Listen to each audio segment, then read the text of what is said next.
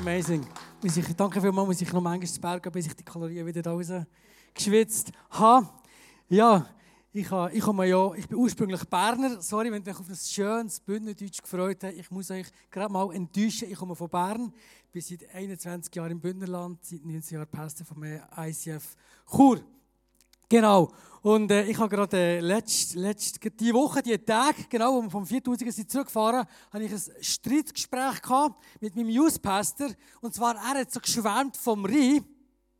Das ist, glaube ich, Chur. Und ich habe geschwärmt immer noch von der Aare. Das nicht können glauben, ich habe die Aare, ich habe, ich habe von dieser Aare geschwärmt. Das darf ich natürlich nur hier erzählen. Im Bündnerland würde ich das nie erzählen. Ich liebe es, Bern bietet immer noch von ganzem Herzen. Die Message, die ich heute habe, die ist, äh, normalerweise, wenn du an einen neuen Ort gehst, schaust du ein bisschen, ja, was könnte ich bringen, was ich schon hatte. Und bei dieser Message hat es einfach mal schwupp und ich habe eine neue Message gehabt, die ich noch nie gehalten habe. Äh, es ist ganz eine einfache Message, einfach mit drei Wörtern. Ganz einfach drei Wörter. Und die drei Wörter, das ist äh, lebendig sein, kräftig sein und scharf sein. Das sind so meine Hauptraster von meiner heutigen Message. Und das entspringt, die drei Wörter entspringen aus einem einzigen äh, Bibelvers. Und da können wir miteinander lesen, wo steht im Hebräer 4. Dort steht, denn das Wort Gottes ist lebendig und kräftig und schärfer als jedes zweischneidige Schwert und dringt durch, bis dass es scheidet, Seele und Geist, auch Mark und Bein und ist ein Richter der Gedanken und Sinne des Herzens. Ein unglaublich komplexer Vers. Und ich mache ihn ganz einfach und nehme mal die drei Wörter raus. Lebendig sein, kräftig sein und scharf sein. Welcher Mann will das nicht? Welche Frau will das nicht? Also, ich kann jetzt vor allem von den Männern reden. Kurz zum scharf sein. Es geht nicht um Sexualität. Die sagen jetzt, oh, schade. Und die anderen atmen auf. Egal ich glaube gleich, es wird sicher sehr interessant werden. Was der Vers im Kern aussagt, das ist, wenn dich die Stimme von dem Gott im Himmel erreicht, dann wirst du als Christ nicht einfach ein ein netter und ein höflicher und ein anständiger sein, ob schon das alles gut und recht ist, sondern dein Leben wird klare Konturen haben. Du wirst, du wirst Du wirst, äh, ja, Kontura, du wirst, das ist etwas Attraktives, lebendig sein, kräftig sein, scharf sein. Das ist ein Profil, das jeder will. Äh, mein erster Punkt ist ganz einfach, ist lebendig sein. Meine, unsere Gesellschaft gibt Unsummen an Geld aus, um sich irgendwo, irgendwie lebendig zu fühlen. Ich denke an einen Bassjumper, der schreibt, in dem Moment, wo ich mich irgendwo über eine Wand rausstürze, in dem Moment, in diesen paar Sekunden, da spüre ich mich. Da lebe ich. Und ich denke nur für mich, fuck, ey, doof, ey, da, was ist das für eine Bankrotterklärung als Leben? Wenn du so etwas abartig brauchst, was ist, da lebe ich noch. Das ist ein ausverkauftes Leben. Ich brauche doch etwas einfach für einen Montag. Ich brauche doch etwas für einen Dienstag, für einen Mittwoch. Ich will, ich will doch nicht das Leben, das nur am Wochenende, in der Ferien oder in einem speziellen Kick, wo ich etwas spüre. Und schau, das Lebendigste, was es gibt, das ist Gott selber. Gott ist in sich pure Lebendigkeit. In der Bibel steht ja, dass die Engel Gott ununterbrochen anbeten. Tag und Nacht. Wir lesen das einfach so. Ist relativ lang, immer. Überleg mal, wenn ich dir würde sagen, hey, wenn du persönlich könntest Gott anbeten, wie viel würdest du, ich sag's mal so ganz salopp, herbringen? Die einen bringen knapp einen Satz raus, vielleicht. Überhaupt, ich weiß nicht, wie du das bei dir wäre, in deinem Herzen. Andere könnten fünf Minuten lang Gott anbeten andere vielleicht eine Stunde. Ich weiß nicht, was der Rekord wäre, oder? Aber irgendwann ist unser Anbetungsstoff, das ist, irgendwann ist der vorbei, oder? Aber die Engel beten Gott ununterbrochen Tag und Nacht an. Und das ist nicht so, dass es einfach so, dass das einfach so, äh, so Drehorgel-Worship ist, oder? So mechanisch, oder? Gott hängt so auf seinem Thron, oder? Und da sind die Engel, oh Gott, du bist gross, Gott, du bist amazing. Und sie flattern da mit ihren Flügeln, probieren Gott anzubeten, oder? Und Gott sagt, komm mal, noch ein bisschen mehr, oder? Äh, Gott und die Engel sind einfach ununterbrochen dran. Und irgendwann gibt der eine Engel, aber sagt, ich mag nicht mehr. Und übernimm du, oder? Und ist, nein, ist nicht so. Warum betet Engel Gott Tag und Nacht an? Und zwar herzhaft. Ich werde kurz einen Gedankensprung machen. Gott hat ja die Erde in sechs Tagen geschaffen. Eine wunderbare Schöpfung. Schaut euch an.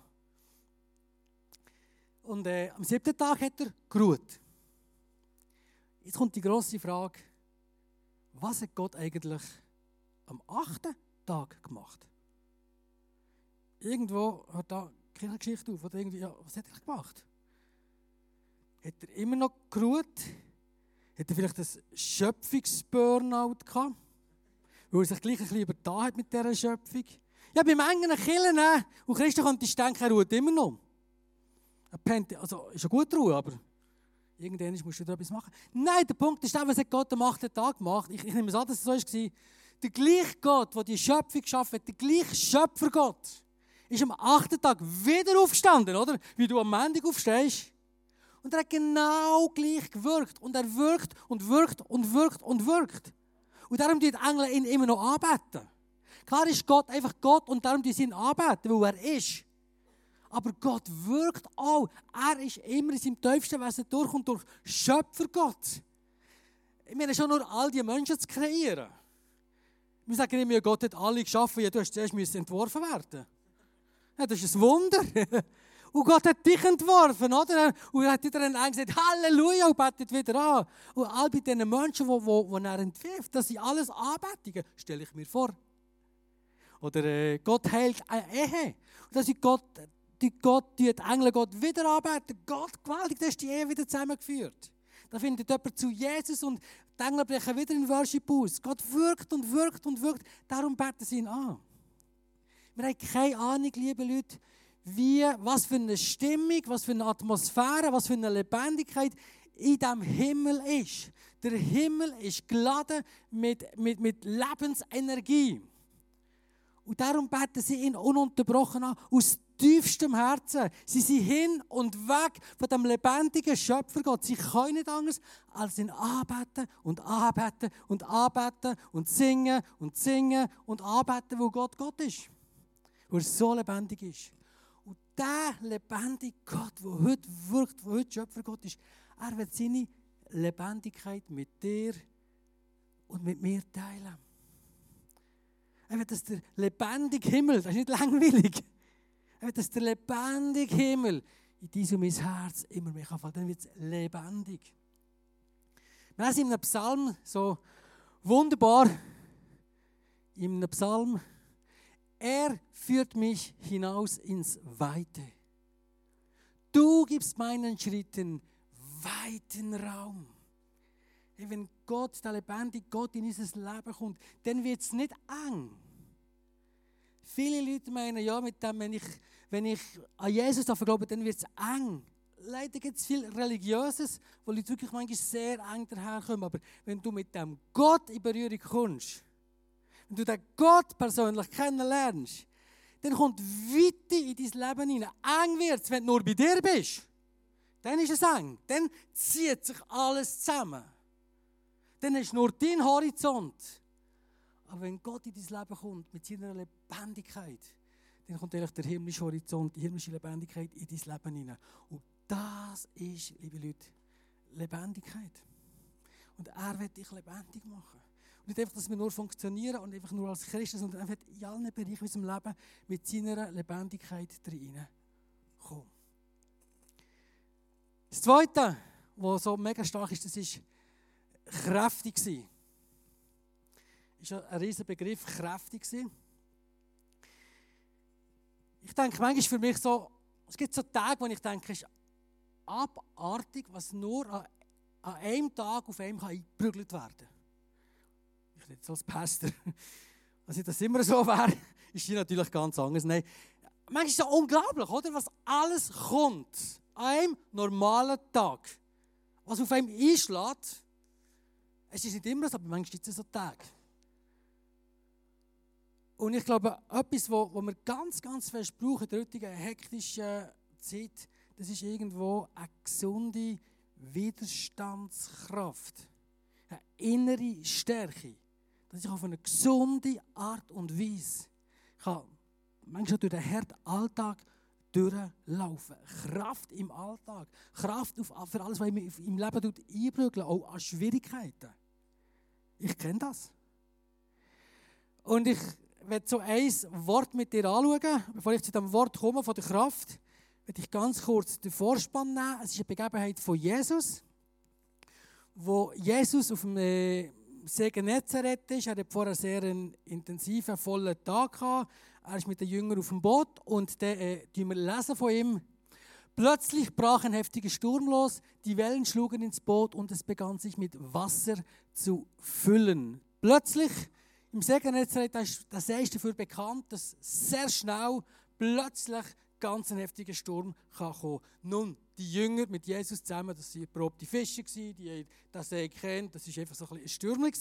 Aber nachher lesen wir weiter. Äh, sorry. Genau, da kannst du nicht warten in diesem Fall. Auf jeden Fall, der Sturm ist immer heftiger geworden und irgendwie haben die Jünger gemerkt, hey, das ist ein lebensbedrohlicher Sturm. Jetzt geht es nur noch ums Leben, ums Überleben. Und wir lesen nachher genau, genau der Vers, plötzlich, genau den nächsten Vers kannst du bringen. Jesus aber schlief im hinteren Teil des Boots auf einem Kissen. Die Jünger weckten ihn und schrien. Also wenn du schreist, wenn du Jesus anschreist, dann ist wirklich das Problem, oder? Dann macht Jesus, Jesus, willst du nicht bitte aufstehen? Sie haben angeschrauen, oder? Die haben wirklich pure Lebensangst gehabt. Äh, macht es dir nichts aus, dass wir umkommen? Also, sie machen ihm noch Vorwürfe. Aber es gibt ein Wörtchen in diesem Satz, den der normale Bibelleser einfach über, überlesen. Und zwar, das ist das Wörtchen Küsse. Er schlief auf einem Kissen. Und ich bin so, ich habe das so gelesen, denke, Jesus was willst du mir mit dem einzelnen, kleinen, unscheinbaren Wörtchen Küsse sagen? Ich glaube an Kraft, Kraft von einzelnen Worten. Kein Wort in der Bibel ist Zufall. Und Küsse, ich mache eine kurze Küsse-Exkursion. Ich denke, wir alle schlafen wahrscheinlich auf einem Küsse. Gibt es jemanden, der Küsse los schläft? Genau, wir alle so ein Küsse. Was drückt so ein Küsse aus? Frauen vor allem können sich melden. Männer, wir sind da ein bisschen männlich, oder? Aber Frauen, die, ich, die sind meistens... Was drückt aus? So äh, kuschelig, Geborgenheit, weich, einfach so all das Schöne, Softige, oder? Es gibt sogar Leute, die nehmen ihr Küsse mit in die Ferien. Hat es so Leute da? Ja, das ist ein Rekord. Also, das ist jetzt wirklich du. Ja, genau. Also, es ist ein, ein, ein Küssi ist einfach ein Küssi, oder? Ich habe mich so gefragt, Gott, was willst du mir jetzt mit dem, mit dem Küssi sagen? Und es war, wenn der Geist Gottes zu mir würde sagen, oder anders gesagt, zu dem Küssi, ehrlich ist das, was Jesus ja macht, unverschämt, oder? Ich meine, seine Jünger, die kämpfen, die strampeln sich ab, es geht ums nackten Überleben und Jesus schlaft einfach auf einem Küssi. Schöner Kamerad. Und es war, wenn Gott zu mir sagt, hey, Küsse, es gibt die Dimension von meinem unverschämten Frieden. Auch in den stürmischsten Lebenssituationen. Cousin, du kannst dich sorgen, du kannst umvibrieren, du kannst wild um dich schlagen, aber im Fall, du musst nicht. Du musst nicht. Es gibt die Dimension von meinem übernatürlichen Frieden. Du musst nicht einfach diesen gesetzlichen, äh, diesen menschlichen Gesetzmäßigkeiten ausgeliefert sein. Du musst nicht. Es gibt einen unverschämten Frieden. Wenn alles in dir steht, ich muss mir jetzt Sorgen machen, ich muss jetzt durchdrehen. Es gibt meinen Frieden. Ich habe mein himmlisches Küsse für dich parat, der dir Kraft gibt. Gerade in deinem stürmischen Alltag. Er ist übernatürlich. Nimm es. Hat ein kleines Wörtchen Küsse, so tief, so kraftvoll, so wohltuend in mein Leben hineingeredet. Und mir so Kraft geben. Das ist der Gott im Himmel, der dir heute am Morgen sein himmlische, übernatürliche Kraftküsse entgegenstreckt. Und vielleicht brauchst du genau das Küsse, wo Gott sagt, hey, es gibt das Küsse auch für dich. Wie wohltuend ist das, dass wir so ein Küsse dürfen haben. Also lebendig, kräftig, jetzt sind wir noch scharf. Scharf sein. Bei scharf denken wir an alles Mögliche.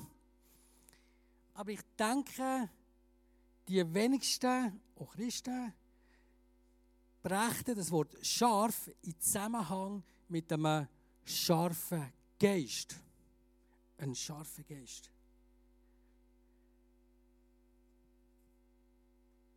Scharf, das ist irgendwie für uns, ein scharfer Geist ist für uns weit weg. Also das Wort Gottes, das Wort Gottes ist eher etwas, auch in der Gesellschaft, ist etwas harmloses, etwas stumpfes, etwas langweiliges.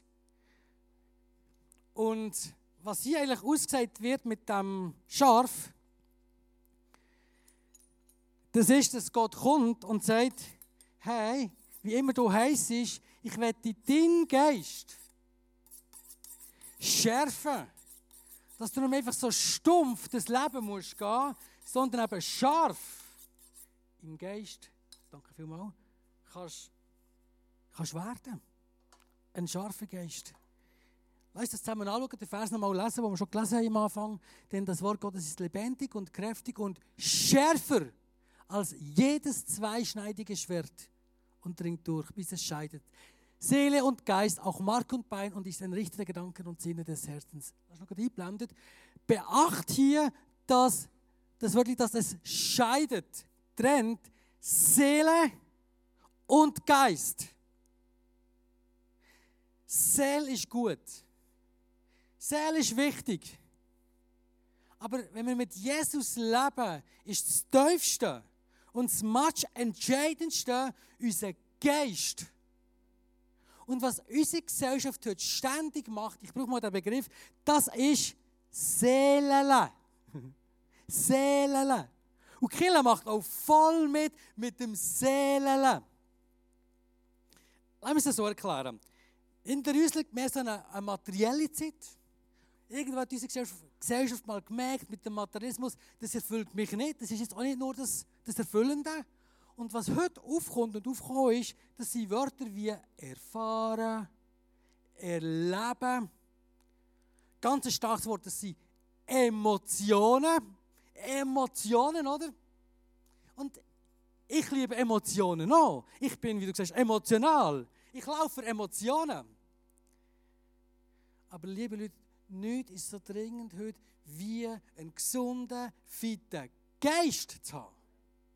Und ich sehe einfach ganz viele Christen heute, die mögen, Entschuldigung, eine, eine fitte Seele haben, aber einen schlappen Geist. Aber wenn du einen fitten Geist hast, dann hast du auch unweigerlich eine fitte Seele. Und wenn es darum geht, dass das Wort Gottes in unser Leben hineinschneiden will, wenn ich das kannst bleiben, wenn ich das einmal nehmen würde,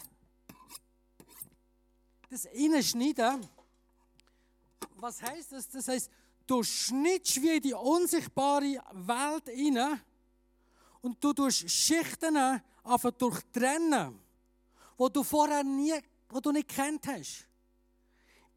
In dir, bei dir gehen Sachen auf in deinem Herzen, die du vorher nie gesehen hast. Was Satan ja ständig probiert, das ist dich und mich mit allem Möglichen an Sachen zuzuschütten und zuzumüllen. Dass unser Geist so richtig, äh, so richtig äh, schwach ist, schwabbelig ist oder eben äh, äh, unscharf, das heisst äh, stumpf ist, dass wir einen stumpfen Geist haben. Hast du einen stumpfen Geist? Einen stumpfen Geist? Er ist schon da, aber er ist sehr stumpf. Und dann wird Jesus dir helfen und mir helfen, dass wir auch im Geist scharf werden können und können in Sachen hineingehen, wo man sonst nie reingehen kann, wo du mit der Seele nicht kannst reingehen kannst. Aber durch den Geist kannst du reingehen und eine neue Welt, die himmlischen Dimensionen gehen dir auf. Er wird, dass deine Gedanken erhoben werden. Kolosser 3, Kapitel 1, Vers 1 bis 3. Das wird wunderbar beschrieben. Dass deine Gedanken erhoben werden. Du musst dir vorstellen, wie mit einem Lift. Ein Lift bist im Erdgeschoss und dann gehst du rauf. Und manchmal ist es so in unserem Leben, dass wir gedanklich in Situationen so wie im Erdgeschoss oder gar im Untergeschoss sind. Und er will dich nehmen, dass du den Bereich packst. Und kannst in die himmlische Dimension im Geist raufgehen. Und kannst Schichten durchdringen, wo du mit deiner Seele nie kannst durchdringen. Aber mit dem Geist.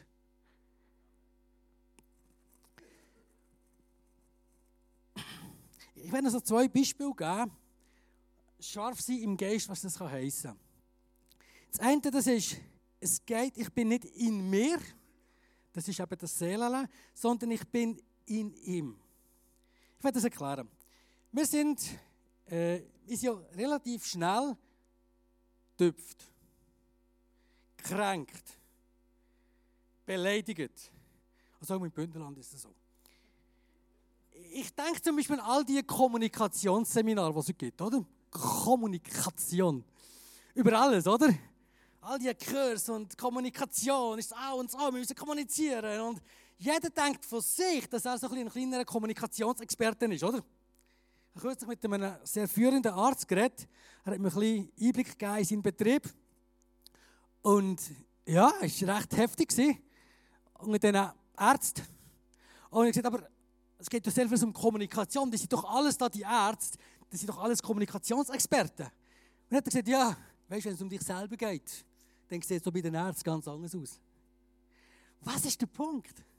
Wir tun so häufig Seelen. Unsere Seele, die ist so schnell tüpft, die ist so schnell, fühlt sich nicht ernst genommen und muss sich irgendwie verteidigen. Versteh mich nicht leid, ich bin für Kommunikation, gell? Unbedingt. Ich will das nicht schlecht machen. Ich bin für Kommunikationskurse der Ehe sowieso. Aber es ist nur eine Seite der Münze. Die andere Seite ist dein Geist. Und wenn dein Geist scharf und gesund ist, dann gehst du mit gewissen Sachen einfach ganz anders um. Wenn du immer nur am Seelen bist, dann kannst du noch lange kommunizieren. Die Seele wird immer irgendwo ausschlagen. Immer. Weil es eben ist, aber im Geist gehst du anders um. Ich kann mich erinnern an Situationen in meinem Leben, ich habe mich da so in die Enge getrieben gefühlt, ich habe mich verteidigen, ich musste um mich kämpfen, oder? Für mein Recht kämpfen. Ich war da so in meinem Erdgeschoss gewesen, und im Untergeschoss kommt der Heilige Geist rup, und fährt mit mir rauf ins Himmlische. Und das ist der Geist Gottes zu mir sagt, so gut Küsse bist du in dieser Situation. Jetzt kannst du deinen Liebesmuskel trainieren es geht jetzt gar nicht so darum, wer mehr Recht hat, sondern wer liebt mich. Oh. Wir wollen ja immer Recht haben. Unbewusst oder bewusst. Wenn ich an manche Ehefeinde denke in meinem Leben, es geht so oft um, um Recht haben, wer hat mehr Recht. Aber das Ganze mal anschauen, wer liebt mich.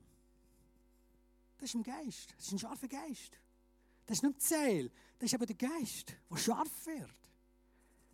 Und ich denke, im Recht im Autofahren, oder stell dir vor, du bist im Autofahren, es gibt einen Bühlen, Blechschaden, beide steigen aus, oder? Beide Parteien. Und es gibt eine grosse Frage in diesem, diesem Moment.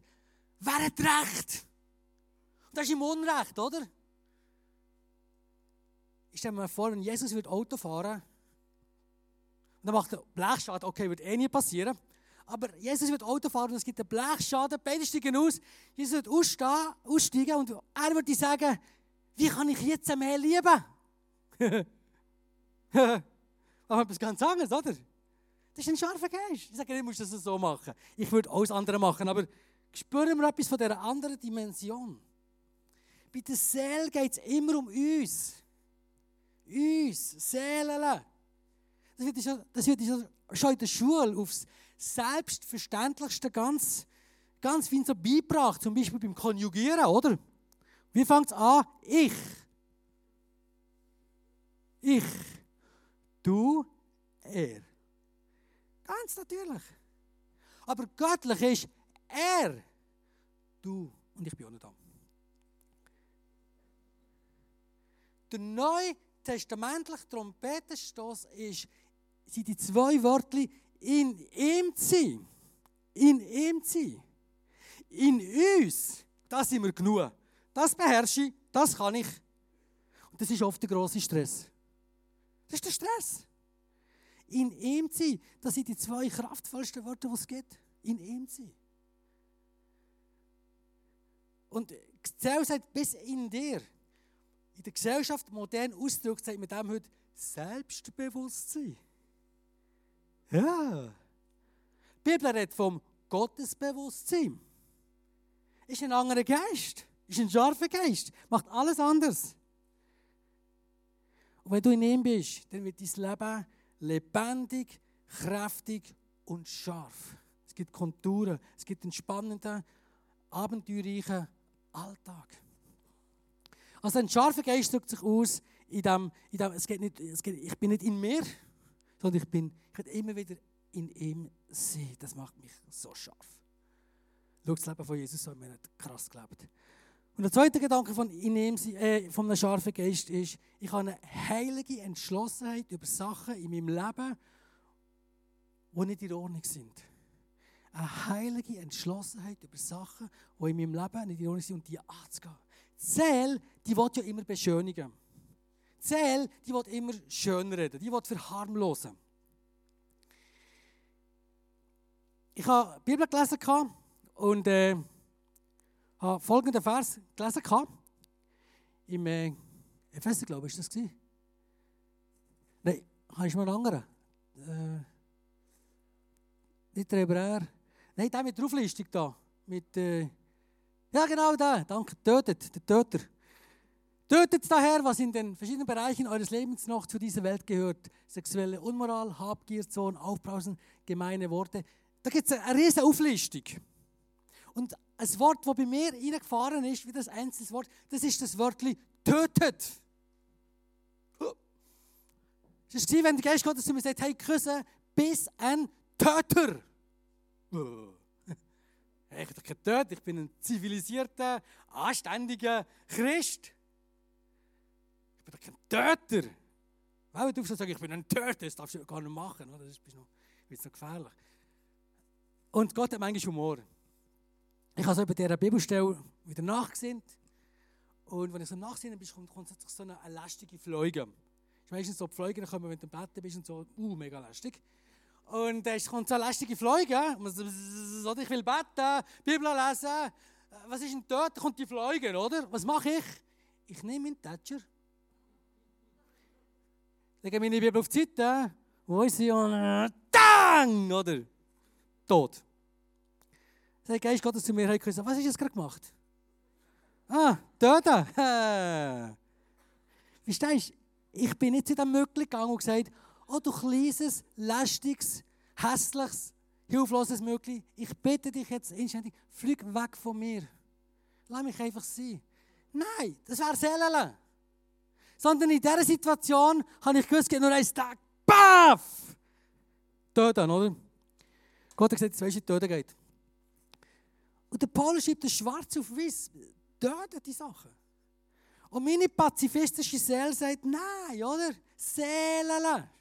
Alles sträubt sich dagegen. Darf ich einen Gedanken hineingeben, der ein tough ist? Wer ist dagegen? Hand auf. Wer ist dafür? Oh, gewonnen, also. Die, die bereut es nicht. Nein, ich finde, es sind so viele liebe Sachen, ich darf ich noch etwas tough sagen, oder? Äh, Sünde ist wie ein kleines Monster. Wenn das nicht tot ist, dann frisst es dich auf. Dann sagst du, boah, was kannst du nicht sagen? Ich weiß nicht, in welcher Welt du lebst. In der Welt, wo ich lebe und sehe, sehe ich genug. Das Monster, das zum Beispiel Ehen wegfressen ganze Ehen wegfressen. Was ich erlebe, in Gesprächen mit Männern. Männer, solide Männer, jahrelange christliche Männer, du fragst sie, wie geht's? Ja gut und so, alles im Griff, ja super, oder? Und nachher, der Gottes Gnade, kannst du mal liebevoll so, liebevoll, ist wichtig, die Zähle reinschneiden. Und du merkst von dieser Ehe, die mal 100% war, wo sie gestartet haben, sind jetzt vielleicht noch 5%. Die Liebe ist weggefressen.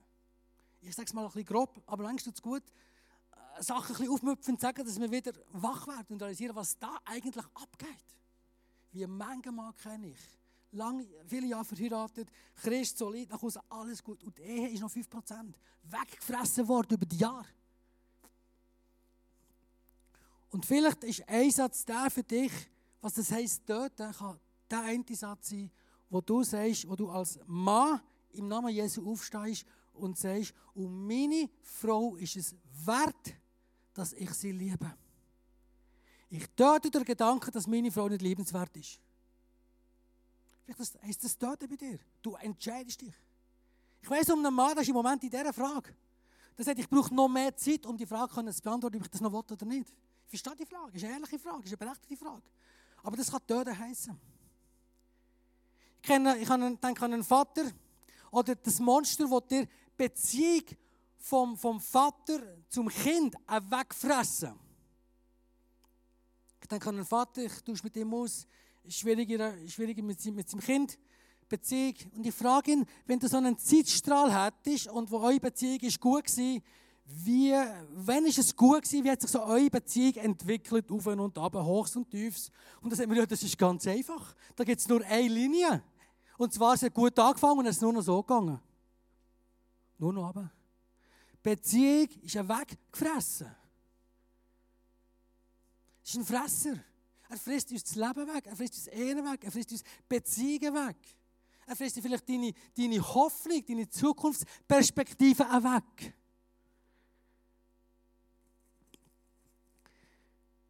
Wenn du heute merkst, ich will, das, ich will Missstände in meinem Leben mit der heiligen Entschlossenheit angehen, dann geht es nicht darum, dass du jetzt deine Ärmel hingern hingern tun und sagst, und jetzt packe ich das Monster. Oder so richtig männlich so.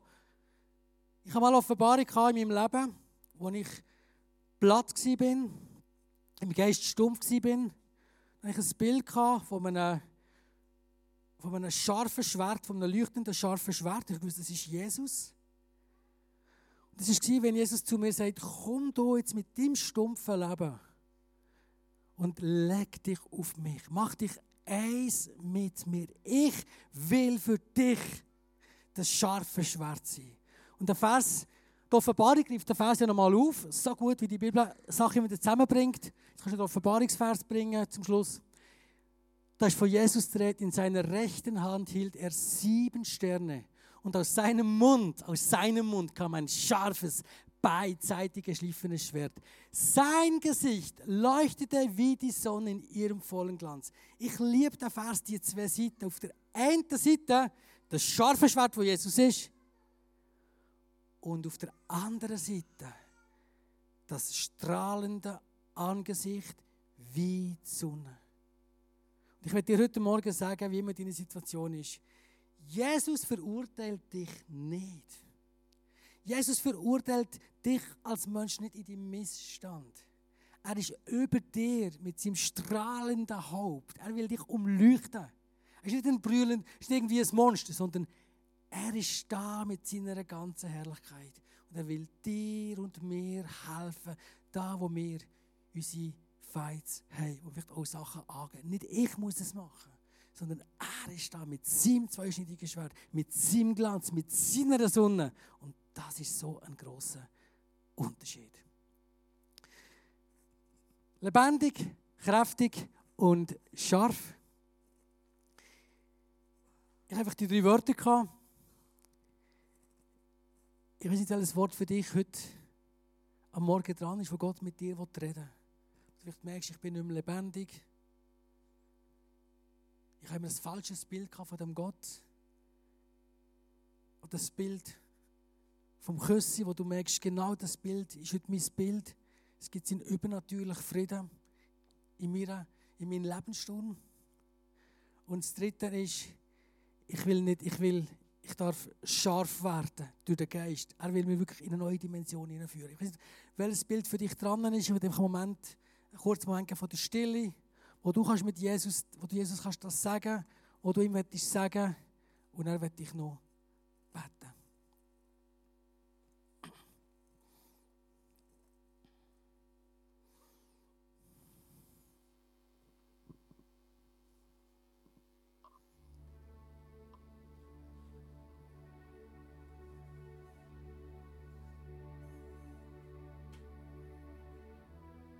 Jesus, ich bete dich an, du bist lebendig, kräftig und scharf. Danke, dass du der wunderbare Gott bist.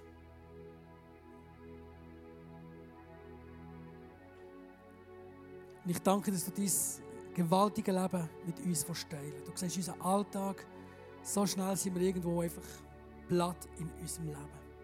Und du bist heute Morgen da. Und du willst wirken.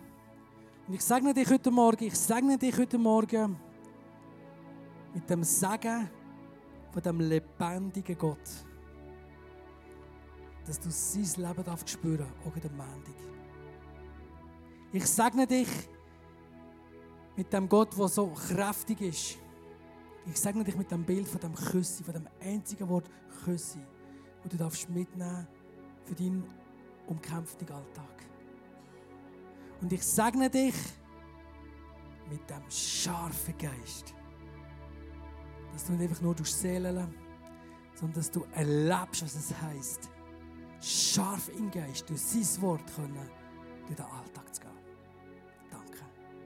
Amen.